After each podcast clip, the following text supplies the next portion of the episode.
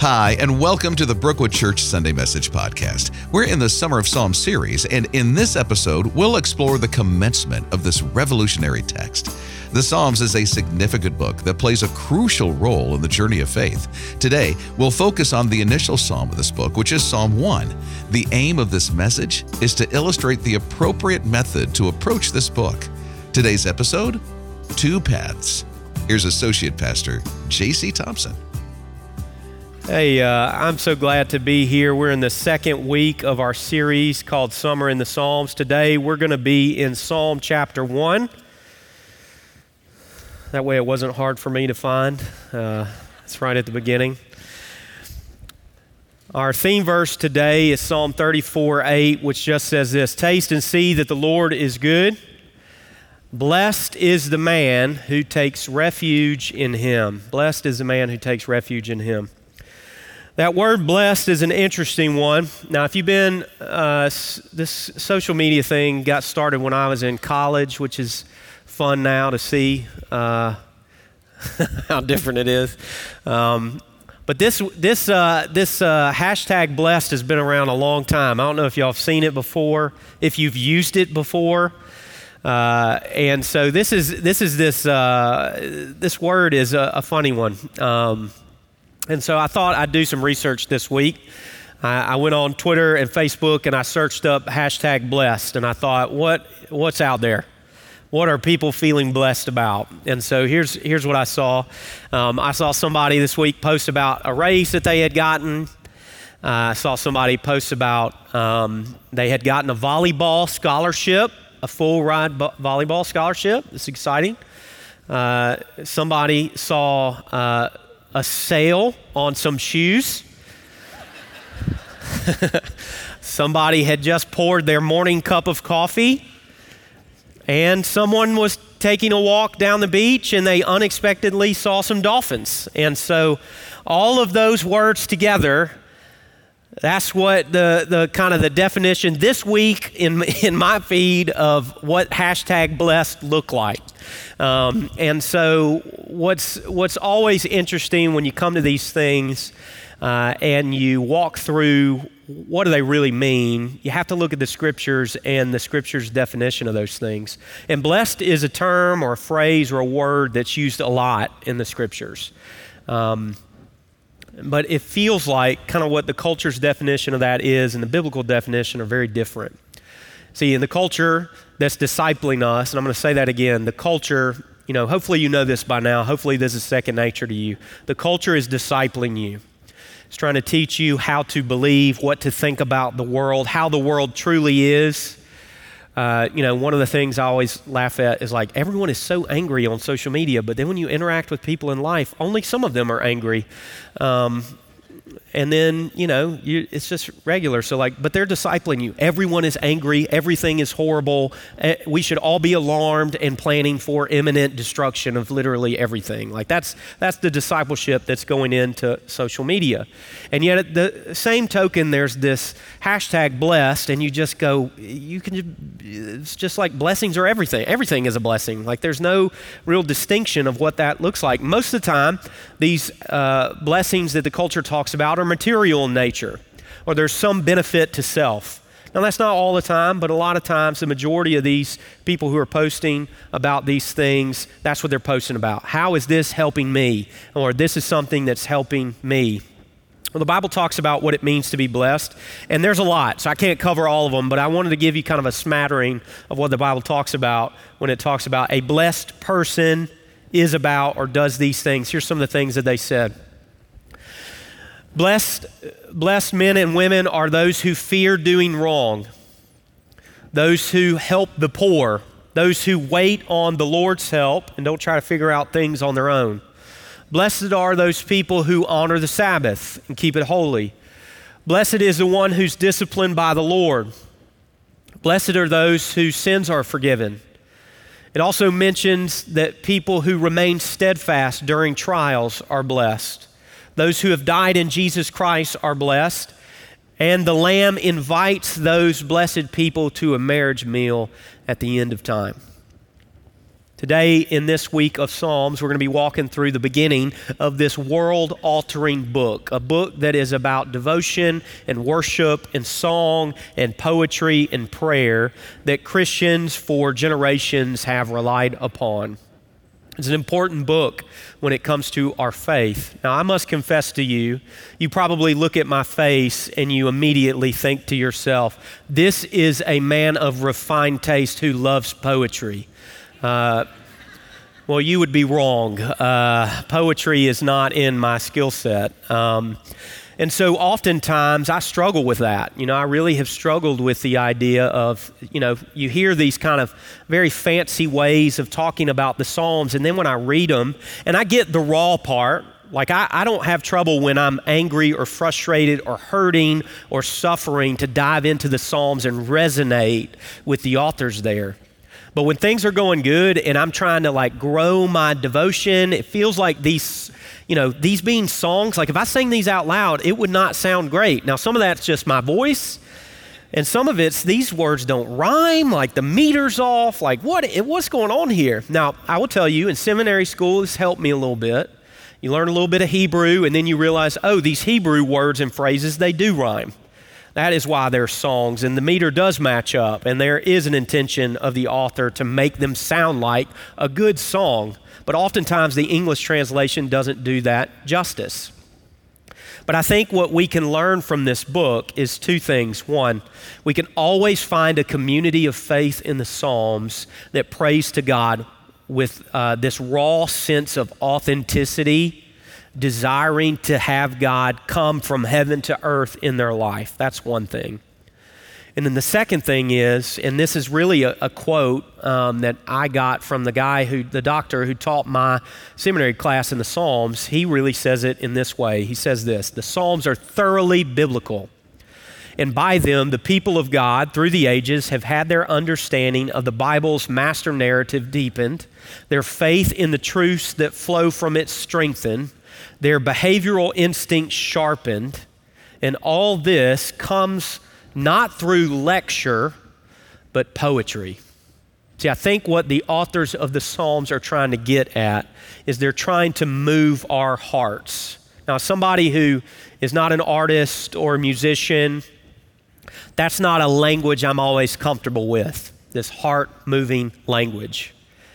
And at the same time, I do think there's truth in beauty, either in art, song, or even in nature, truly moves our heart in ways that lecture, information, motivation cannot. I think that's true. The goal of the Psalms is not this emotional flailing. You know, like if you, my, one of my favorite memes is Kermit the Frog, and he's got everything's on fire behind him, and he's like throwing his, you know, his arms and his head everywhere. Like oftentimes that's how I feel about my life. Everything's in chaos, and what do we do? Um, but the Psalms aren't that. They're not this emotionally flailing in front of God. That's not what they're designed for.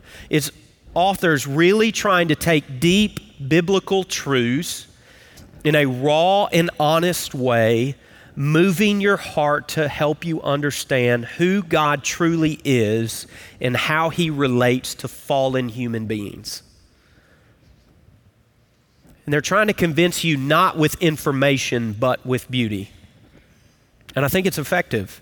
Now, today in Psalm chapter 1, we have what's called a didactic psalm. Say that, didactic. Say it again. I feel like I taught you something today. It's very good. Now, a didactic psalm is what's called a teaching psalm. The goal of these psalms were to instruct you, generally about the law of the Lord. Psalm 119, Psalm 19 are examples of that, the psalmist is really trying to teach the readers something. Psalm 1, who I believe, we don't know the author for sure, but JC is going to give you his opinion. My opinion is that David, who compiled, wrote the majority of these psalms, he also curated psalms from people in the past. So, Josh taught last week, he talked about Psalm 90. I believe David would have gotten that psalm from Moses' writing and put it in the psalm hymn book. Well, I believe as David passed, as he died, I believe other authors came and tried to kind of figure out what is David doing with this collection of writings What end is he trying to accomplish? And I believe some of these Psalms are written to kind of direct the reader into a pathway, teaching you and instructing you how to receive these works of literature. And Psalm 1 is an example of that. I believe the author in Psalm 1 and Psalm 2 is trying to instruct us as readers how to properly enter the Psalms. In other words, who are these Psalms for, and how do we most greatly benefit from them? That's what he's trying to teach us. So today, I just want to show you three things that I, I see, that I observe in this Psalm chapter 1. The first thing is this two paths. Two paths. Now, I'm using the NASB, but we'll, the majority of our text I'll be reading from the NLT today. But I like this translation in the NASB. It just says this Blessed is the person who does not walk in the counsel of the wicked, nor stand in the path of sinners, nor sit in the seat of scoffers. This set of three statements about the, what, what the blessed man is not to do is kind of shocking. Honestly, when you look at how uh, culture teaches us what a blessed life looks like, most often it's about things that we can accomplish, earn, or do. Now, there are some things that culture tells us to avoid, like gluten and sugar and working too hard. Culture's teaching us that those are horrible for you, okay? I just want to sit down with them and have a burger and a donut uh, after a long, hard day of work. Um, but the reality is this the scripture is clear in verse 1. The blessed man or woman makes a life of avoiding evil. The blessed man or woman makes a life of avoiding evil. Now, it uses three words meant to be a progression walk, stand, and sit. It's meant to be a progression. So, to walk, if you've got this idea of walking in the presence of evil, you kind of have this idea, like, if, y- if y'all can imagine, it's like a billboard when you drive. Like, when you drive by, you may see a billboard and you go, oh, and then you, it doesn't affect your day. You're not thinking about it anymore, but you notice it, okay? So, this first picture is that when it's about people who are practicing evil, they're instructing people in how, um, how, how to live, what the world is really like. You're walking by and you may notice someone in the street being instructed in a way that is opposed to the things of God. So, you're walking, um, you're walking in this way. And Next, after that, this idea of standing would just mean that you start to linger a little bit as you walk. Imagine if you see a billboard and it's so interesting to you that you find uh, a way to make your route pass along it to see that billboard again. Or you're following someone online and you figure out a way to make their uh, post show up in your feed more. Um, or you're walking along the street and you hear a conversation, and rather just walking by, minding your own business, you linger to hear what's really going on. There's an interest there, there's a curiosity there, and you're willing to spend more of your time, energy, and resources in hearing what they have to say. And last, to sit in the seat of scoffers means that you have decided to join their table and take a seat as they openly mock the ways of God. It's a progression. The psalmist is trying to illustrate to you, the reader, that who you gather with, who you listen to, and who you seek to emulate your life after matters deeply. It's why parents, we spend so much time when our kids get into older elementary school, middle school, and high school asking questions like, Who's that? Who you hanging out with? Hey, when I was in car line today, you seem to be talking to this person a long time. Who's that person? Or, hey, there's a pretty girl over there that I saw you talking to. Who's that? Like, we are asking these questions because we know the biblical truth that the company you keep has the potential to corrupt your character. And the psalmist is illustrating that the number one thing you should be thinking out, thinking about as a blessed person is how are you in your life purposely, intentionally avoiding evil? What's it look like? What boundaries are in place? What obstacles are you putting in your pathway to make sure that you don't get sucked into, you don't willingly involve yourself in evil that goes against the law of the Lord? And I'll tell you this adults, your kids get a little older, they'll start looking at you and who you hang out with. And they'll start asking you the question Hey, who's that person? What are you, what are you hanging out with them so much for? They seem like they're a horrible influence on you. Why are you doing that? And they should ask that question. They should be able to ask you about these things in your life. And the question I'll just ask you, all of you in this room, adult, teenager, young adult, whoever you are, young child, if you look over your life this past week and you think about who you spent time with, how many of the people that you spent time with are someone that you would actively say in public around the people you love the most, this is someone I am trying to be like in life? I am trying to be more like this person. How many of those people you spent time with this week are leading you closer to Christ and are helping shape your biblical worldview? It's probably not as best a percentage as what we would like.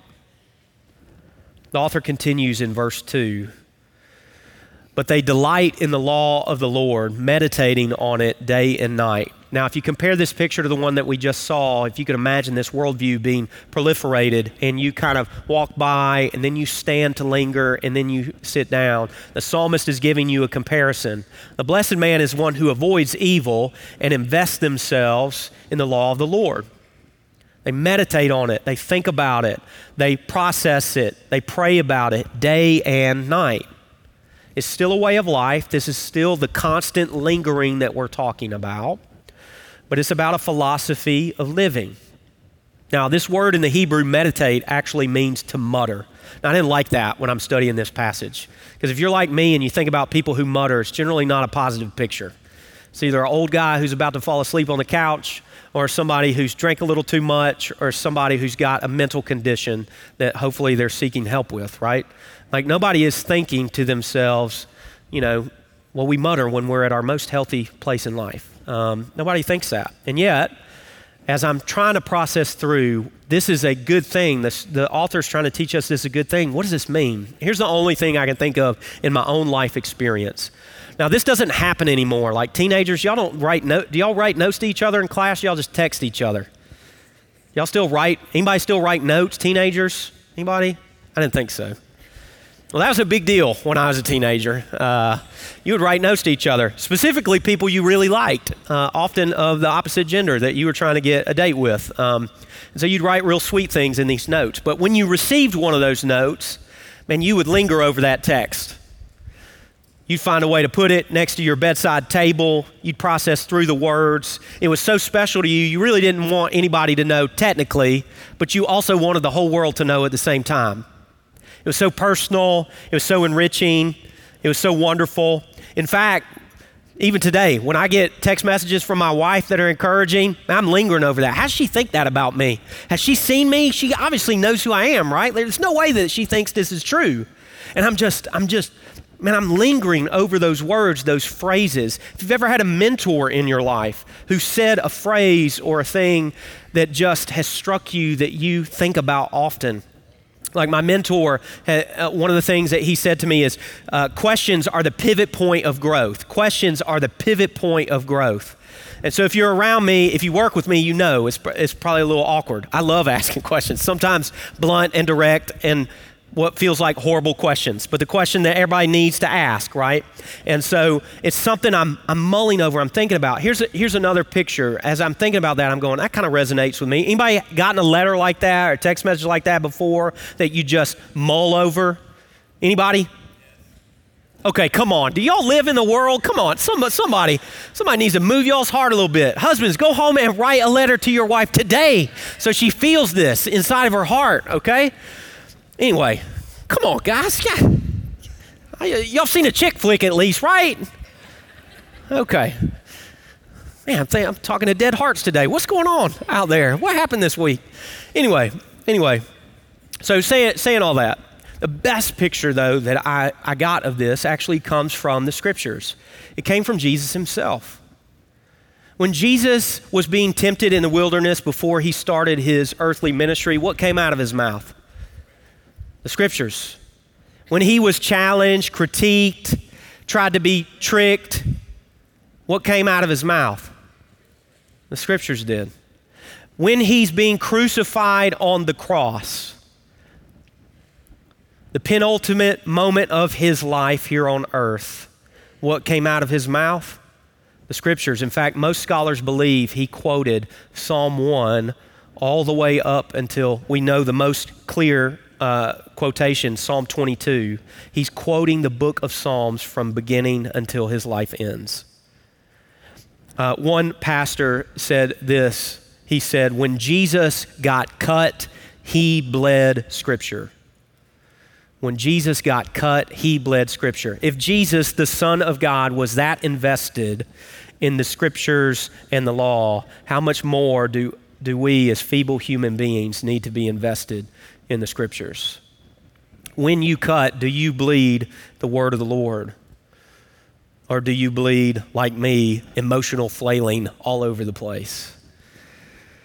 See, the one thing that I keep coming back to in this passage is this there, our devotion, what we worship, what we're devoted to, and our identity are inseparably linked to one another. We are identified by what we are devoted to. I'm going to say that again. We are identified by what we are devoted to. So the question we need to ask ourselves is what am I devoted to? Another way to say it is, what do I go on muttering about when everyone's around me? Deuteronomy chapter 6, verses 4 through 7, in a passage called the Shema, which was instruction from Moses to the group of people on how to raise their family, how to live in a way that honors God, how to instruct their children. Here is what Moses said Listen, O Israel, the Lord is our God, the Lord alone. And you must love the Lord your God with all your heart, all your soul, and all your strength. And you must commit yourselves wholeheartedly to these commands that I'm giving you today. Repeat them again and again to your children. Talk about them when you're at home, when you are on the road, when you are going to bed, and when you are getting up. Do you notice a similar picture that the psalmist gave us?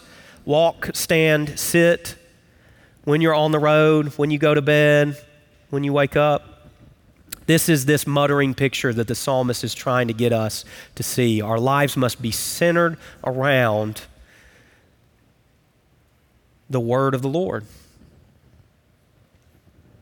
So I just want you to take a moment and think through your devotion. I want you to evaluate yourself. What did you spend the most time last week thinking about? What did you spend the most time last week thinking about? Did you spend more time on the rock solid truths of God's character and the reality of what that means for your life? Or were you more concerned about a worldly way to fix your problems?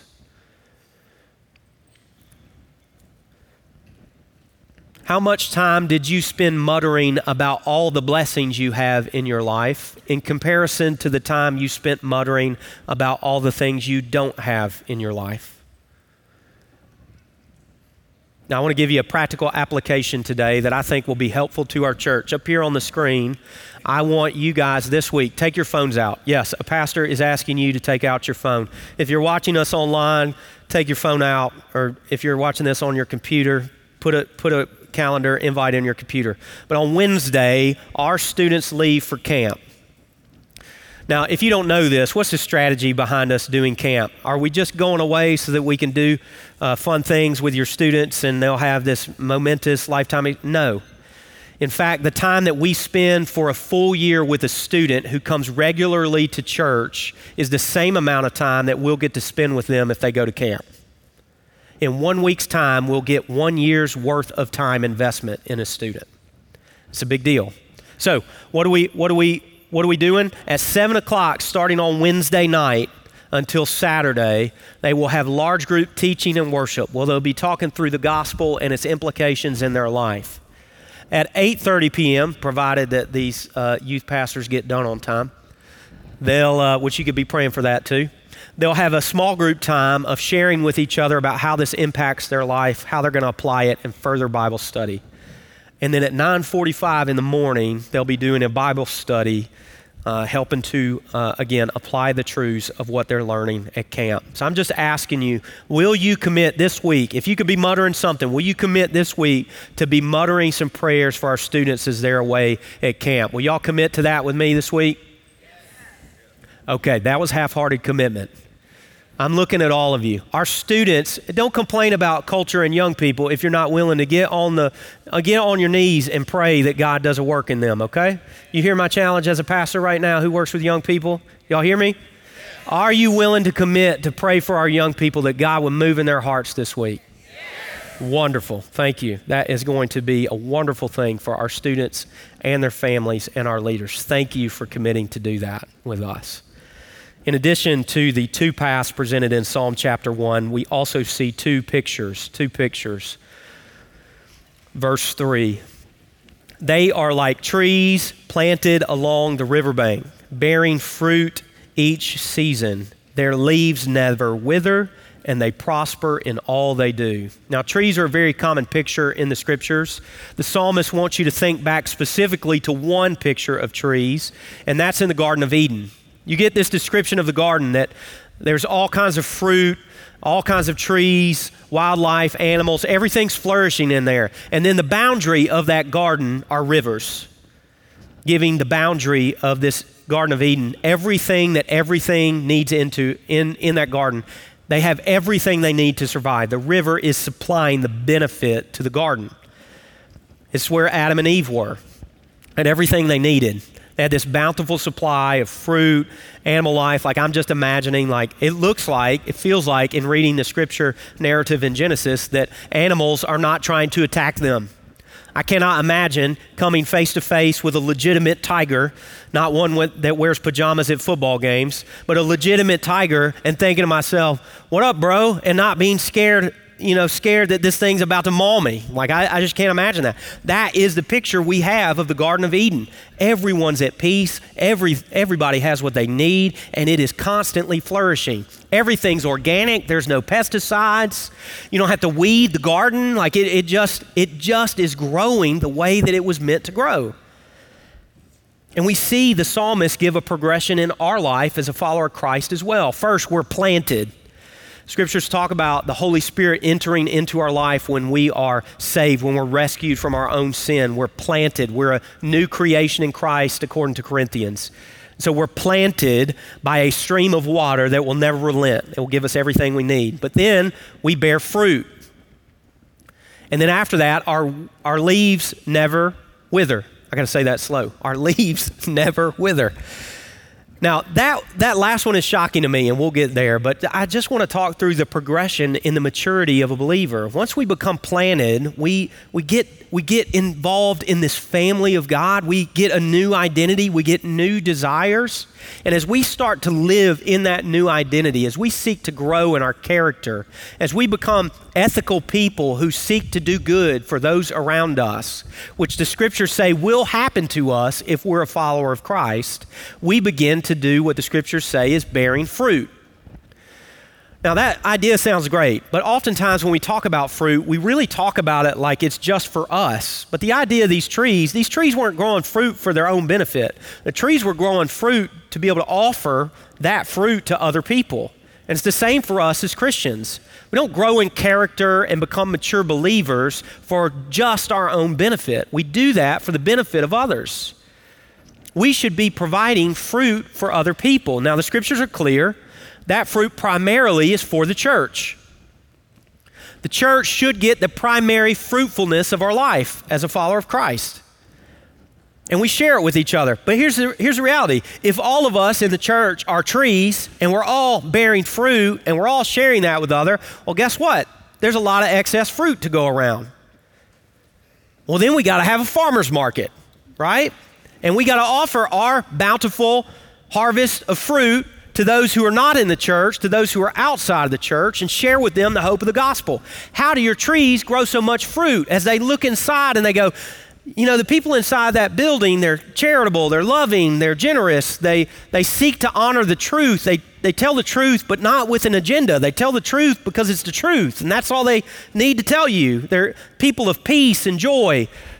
Even when things are not going well for them, even when they're criticized, it seems that they're at peace. How do I, how do I get that? How, how do I get that fruit? And it's when we share the gospel. And fruit, tr- these trees are meant not only to provide fruit, but this picture of the leaves not withering is also this idea of shade. Now, y'all know this right now, it's hot outside. Y'all go to the pool, and one of the first things as an adult you're thinking about, if you don't have young children, if you have young children, you're going, what am I, where am I have to sit to make sure I got to fish one of these out of the water? How can I get there quickly? If you got a little older children, you're thinking to yourself, where's the shady spot as my children are playing, or as I'm going to sit here for a while, where am I going to get some shade at? If you go to an outdoor event, you're going, uh, I, you know, do I need to take a, do I need to take an umbrella like I take at the beach? Like, how, how do I get to the shade? That's one of the first things you're processing through. Trees offer that shade to people. As they're burned by the world, we offer the opportunity for people to come and receive comfort from us that there's another way to live. And listen, I, I, need to say this to you because the scriptures teach us this. This is not true in our material world. You get taught in business school all the time that healthy organizations grow, and I think that's true. But what they don't teach is that there's always a cap to growth. It's how growth works. So, in other words, your kid's not going to end up eight and a half feet tall. There's a cap to their growth, right? We all experience this. Some of us hit our cap earlier than others, right? But the reality is, physical organisms have caps to growth. Christians do not have caps on their spiritual growth. I'm going to say that to you again. Physical organisms have caps on their growth. Christians do not have caps on their spiritual growth. But here's what happens you have probably the most to offer the world when you get older. The scriptures are very clear about this. You have more to offer as an older person than you do as a younger person. Now, provided you're living a life of wisdom. If you're living the life of a fool, you don't have much to offer anybody, including yourself. But if you're a follower of Christ who's seeking to obey Him and growing in godly maturity and character, the older you get, the more fruitful you become. That's the reality of the scriptures. But you're battling against your physical body is telling you, I don't have as much to offer. And you've got to figure out which one you're going to believe is true. You're going to have to believe that. You know, I sat, uh, I, I, sat uh, this week meeting with somebody who's a little older than me, who's got kids who some of them have graduated, some are getting to that point, and the wisdom that he's able to share with me as my kids are 11 and 6 years old are so helpful. You know, I'm asking questions about, you know, my kid is struggling in this area. Was that unique to you? Was it, did you struggle with that? Was that your wife's struggle? And there's so much benefit to me in hearing his perspective on those things. But as you get older, your physical body, again, is hitting its cap. And you feel that. And you got to choose what am I going to believe? Now, it doesn't mean you don't pace yourself and it doesn't mean that you don't take care of yourself. But what I'm advocating to you is oftentimes we put our spiritual influence on the back burner because our physical body is breaking down. And I'm asking you, I'm begging you, as an older person who is wise and mature in character, please don't stop offering what you have to us. In fact, we need it more now that you're older than we needed your body before. Now, I want to give you a picture of this because this is cool, and I'm up here, so I get to do the cool stuff. So, here we go. These are mangrove trees in Puerto Rico. I recently got to go to Puerto Rico on vacation with my wife and our best friends. Uh, we've been married for 15 years, so we took an anniversary trip there. We did not take our children, and that's how you know it's a vacation. Okay, it was awesome. Puerto, Rico, these are mangrove trees, uh, and, and their roots can go up, up to 20 feet down into the water, attaching themselves to the seafloor right? Now, these, these particular mangrove trees in Puerto Rico, Puerto Rico houses three of the world's five bioluminescent bays, which just means that when you get in the water at nighttime, if there's no uh, moonlight, you can see essentially the water glow as movement is made. There's these organisms that light up. The mangrove trees take the salt water in and they spit out the salt back into the water. As of today, um, laboratories cannot duplicate what is happening in these bioluminescent bays in nature. Okay? But what I always notice about these mangrove trees is these trees really only need one root to actually survive. But once they find a source of nutrients and supply, they're not comfortable with just one root. They just keep throwing roots out. You know, this is the picture of what I want you to get from our theme verse today. Taste and see that the Lord is good. Well, once you put your roots in as a follower of Christ and you become planted by the Holy Spirit, you don't just stop and you're like, that's all I need. I'm good forever. Uh, no, you, you find ways to put more of your life, more of your mind, more of your heart, more of your physical labors into the way, the kingdom, the life of God. And you just keep getting more and more and more and more. And what you notice over time is the people who have fully invested their life into the river of life, what you notice is their life's different than yours. The people who devote more of their life to the ways of God experience more of the blessings of God. Now, it doesn't mean that we don't have eternal security because we've been planted. That's 100% true, non shaken fact that because of Jesus' sacrifice, we've got security. But I just don't want to be planted. And I don't want to just bear fruit. I want my leaves to never wither. I want to look at the end of my life and go, I am better today than I was in my 20s and 30s. And the only way you do that is you keep putting more into Jesus. And here's the, here's the reality. And I know y'all think about this all the time. You're thinking about what am I going to get the most return on my investment for? There is never going to be a moment where your investment into the things of God, into His life, into what He offers, where you will come back with a deficit. You will always get a return on the investment you make with Him. Always. Without a shadow of a doubt. That market is never shaky, that market is secure. It will always provide benefit to you. But those strong trees are not the only picture that we have. We also have a picture in verse 4 of the chaff. Verse 4 says this, but not the wicked. They are like worthless chaff scattered by the wind. Now, this picture, most of us are not farmers anymore, okay? But this idea wheat grows on a piece of straw. At the top of it is the grain head. The outer covering of that grain is called the chaff. And how they would harvest it is they'd pick it, they would usually with some sort of sharp object, they'd cut it all down, they'd gather it into uh, a bundle, and then they would drop it on what's called the threshing floor. It's some sort of flat surface, usually made of, of stone and you would either by hand with two sticks tied together by a chain or a rope called a flail beat that wheat on the floor, or you'd have an animal, usually dragging a very heavy stone behind it, to crush the wheat on the threshing floor. So, this is a very common picture in the scriptures.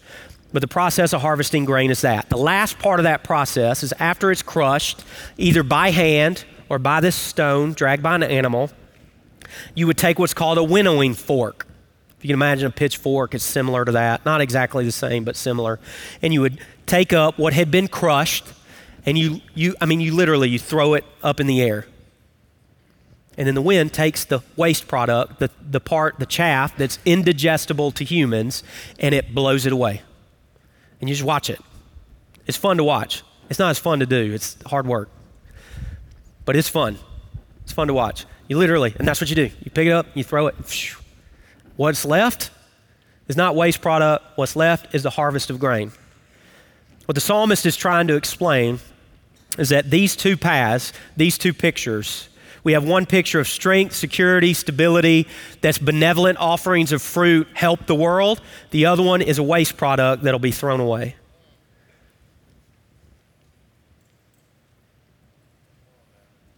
When the harvest time comes, now, church, listen to me the wheat and the tares, which is a parable that you've heard Jesus talk about before, the wheat and the chaff, always together until the moment of the end times come and they're separated by Jesus.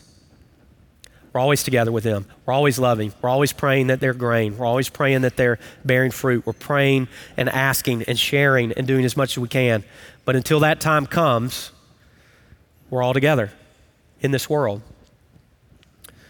And what the scripture is trying to explain to these folks who may not be aware that their wicked lifestyle is going to pass away. is trying to explain that, listen, when hard times come, there's no support, there's no stability there. There's no anchor for you, as the scriptures talk about Jesus being for us in Hebrews. See, often we think about these two pictures, and the only thing we think about is this convictional strength.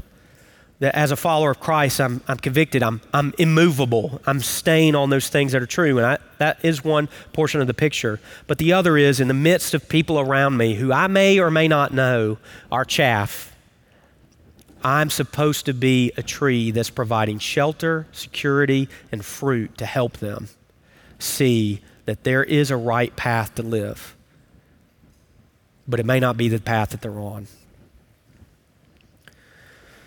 I really want us to grasp this. My life as a follower of Jesus is for the benefit of others and not just for myself. My life with Jesus is for the benefit of others and not just myself. Your life is not your own. So we shouldn't be satisfied. We shouldn't get to the point where it's like, I've learned enough about Jesus, I'm good. There's nothing else for me to learn and grow in. No, we should constantly be placing our roots down. When we sing, when we serve, when we live transparently in front of others, our aim is to show someone this is the blessed life. This is the blessed life. How is your life providing life to other people? How are you sharing the life and story of Jesus with others? Lastly, this psalmist gives us two perishings two perishings, verse 5. I know that's an awkward word. Let's just pretend I'm a poet when I came up with it, okay? Verse 5. This is from the NASB, I'll read. Therefore, the wicked will not stand in the judgment, nor sinners in the assembly of the righteous. For the Lord knows the way of the righteous, but the way of the wicked will perish. This is a stark and chilling passage about the finality of human life. We don't like to talk about it, but we're all going to die unless Christ comes back. Some of us, hopefully, have already died once to ourselves, but we will have physical death that we'll have to come to terms with.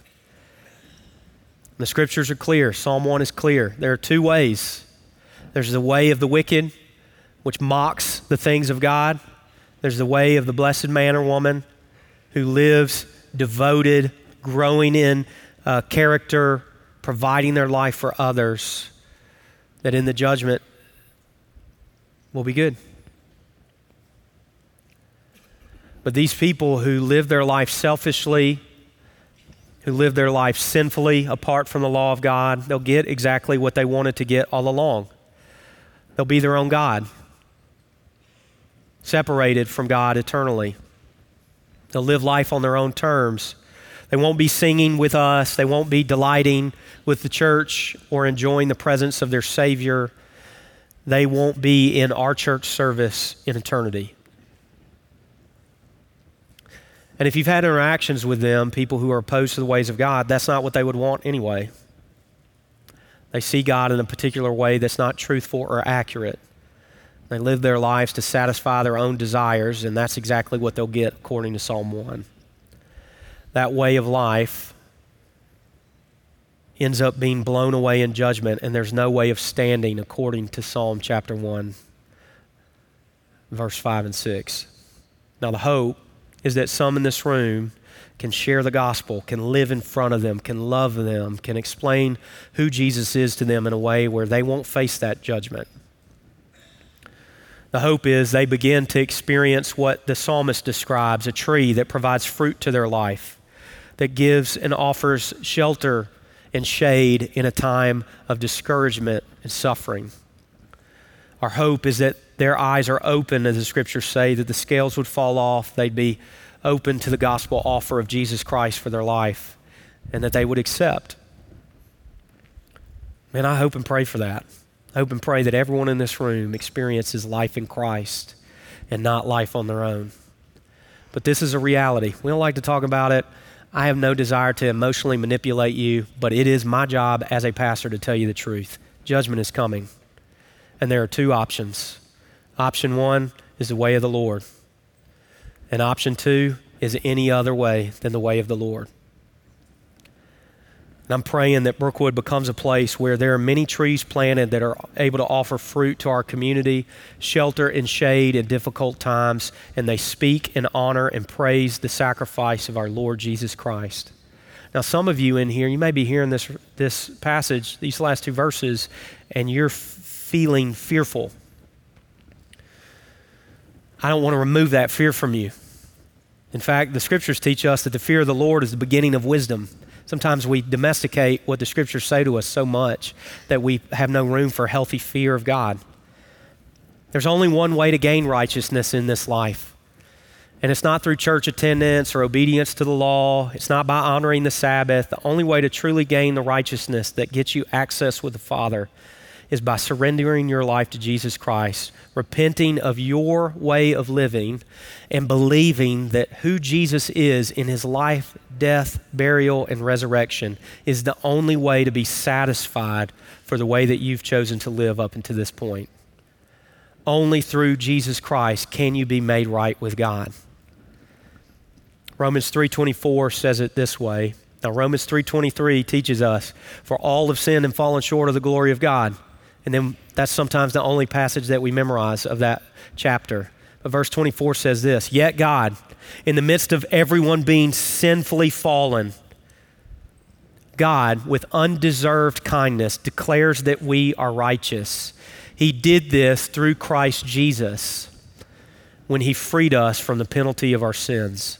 God, by His grace, not by your earning, freely because of His love, not your loveliness makes us right through His Spirit and in His sight. And it's nothing we can do on our own. How did He accomplish all this? Through Jesus' obedience to the law, in fulfilling the law and the prophets, by sacrificing His body and blood on the cross and being raised from the dead. It's the only way to life with God. It's the only way to the blessed life that this psalmist talks about. In order to enter into these psalms in the proper way, we must, we must understand that this is what it means to be a follower of Christ. Only those with that understanding can truly understand the depths of what the Psalms offer to us as believers. For those of you who are in Christ, this is a, a call to obedience. What has Christ been moving in you lately? What has the Holy Spirit been asking you to do? Do that today. Obey without hesitation. And I'm thankful.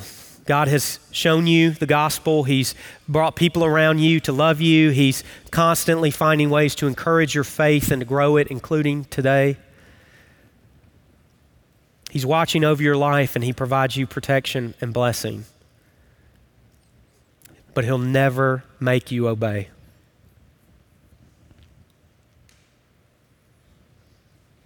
But He will offer, and He's offering again today. Let's pray. Lord, we love you, and I'm thankful for you. And I ask you, Lord, as we continue to live in a world that is telling us what is true and untrue, God, I ask you to help us to be so comfortable with your word and law that it is just always on the tip of our tongue an answer to how the world is teaching us to live. Help us as followers of Christ not just to know what is in the scriptures, but for it to become the very fabric of our lives. Lord, I pray if there's someone in here today that they live life for their own benefit. Maybe someone in here today who's openly mocked the ways of God.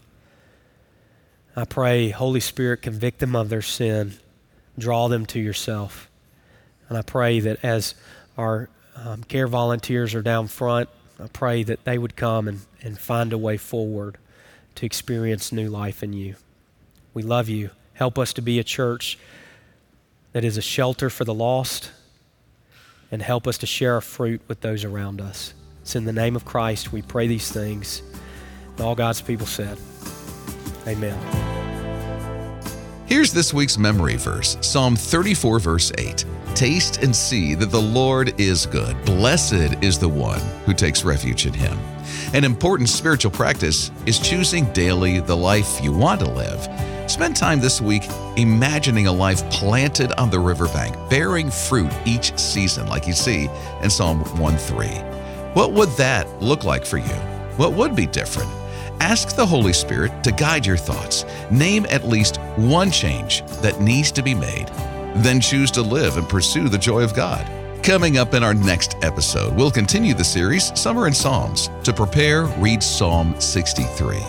We're grateful you joined us for the Brookwood Church Sunday Message podcast. Leave a review so that others can discover how they can have a transformed life in Christ.